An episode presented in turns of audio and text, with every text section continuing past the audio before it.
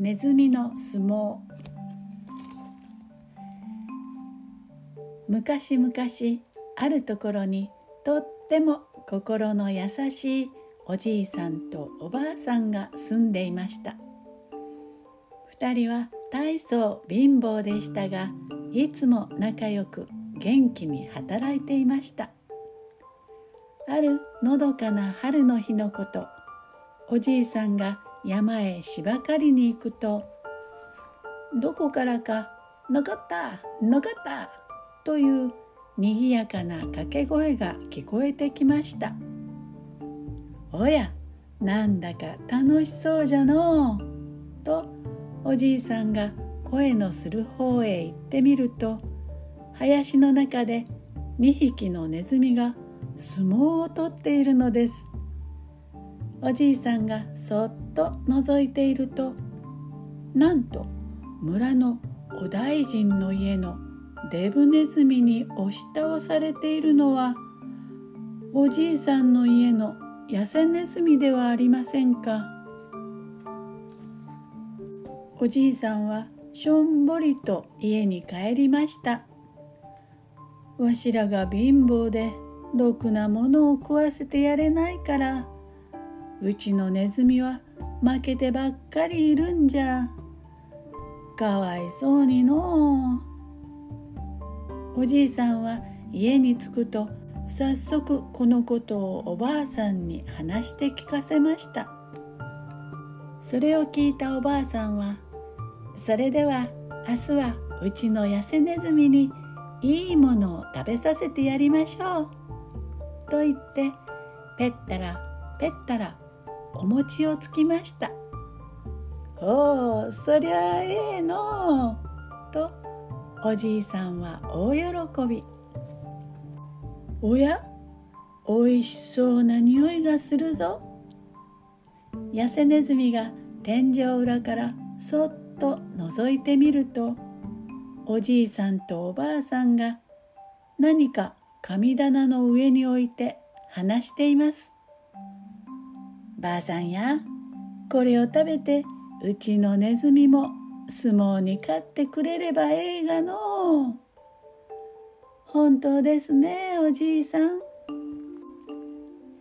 次の朝おじいさんとおばあさんはお弁当を持って山の林へ出かけていきました。竹やぶのところまで来るともう残った残ったという掛け声が聞こえてきます。おじいさんとおばあさんが木の陰から覗いてみるとどうでしょう？昨日は負けてばかりいた痩せネズミが今日はなかなか頑張っています。押したり引いたりなかなか勝負がつかずとうとう引き分けになりました。デブネズミがびっくりして言いました「ああくたびれた。痩せネズミくんどうして急にこんなに強くなったんだい？うん。実は昨日おじいさんとおばあさんがお餅をたくさん食べさせてくれたのさ。へえいいなあ僕もお餅を食べたいなあそれじゃあ今夜うちへおいでよ。またお餅をついてくれるかもしれないよ。それを聞いたおじいさんとおばあさんは急いで家へ帰ると残っていたお米を全部使ってお餅をどっさり作りました。それからおばあさんは赤い切れを取り出して何やら縫い始めました。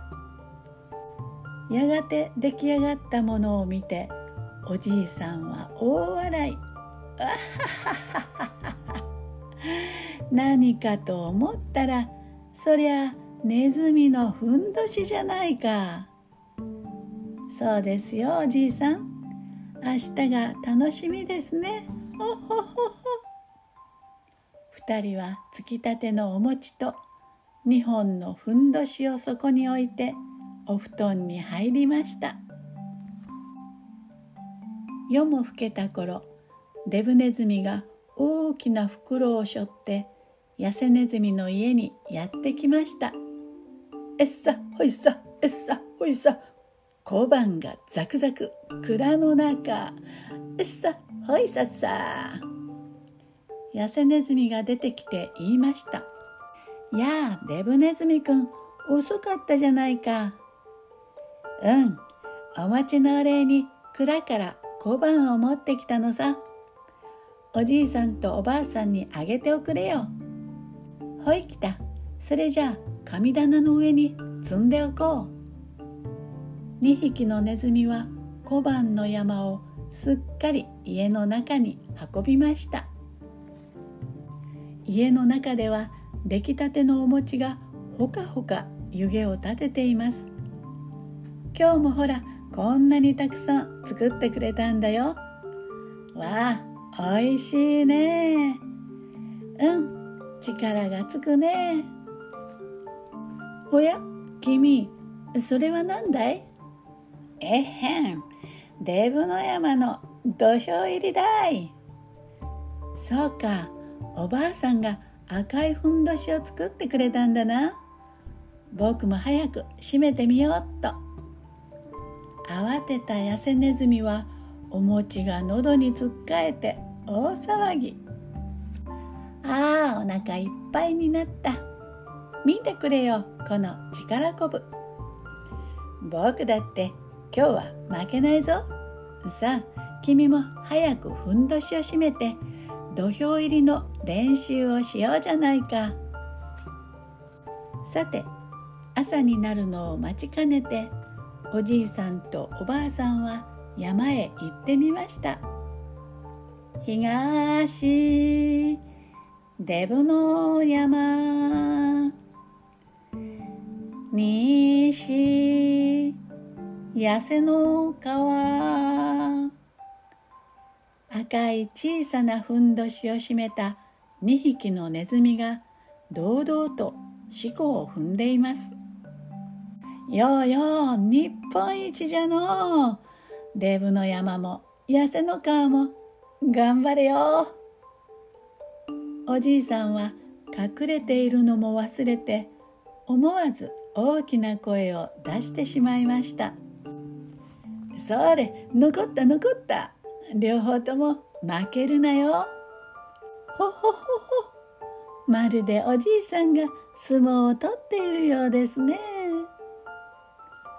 おじいさんとおばあさんは日の暮れるまで嬉しそうにネズミの相撲を応援していました。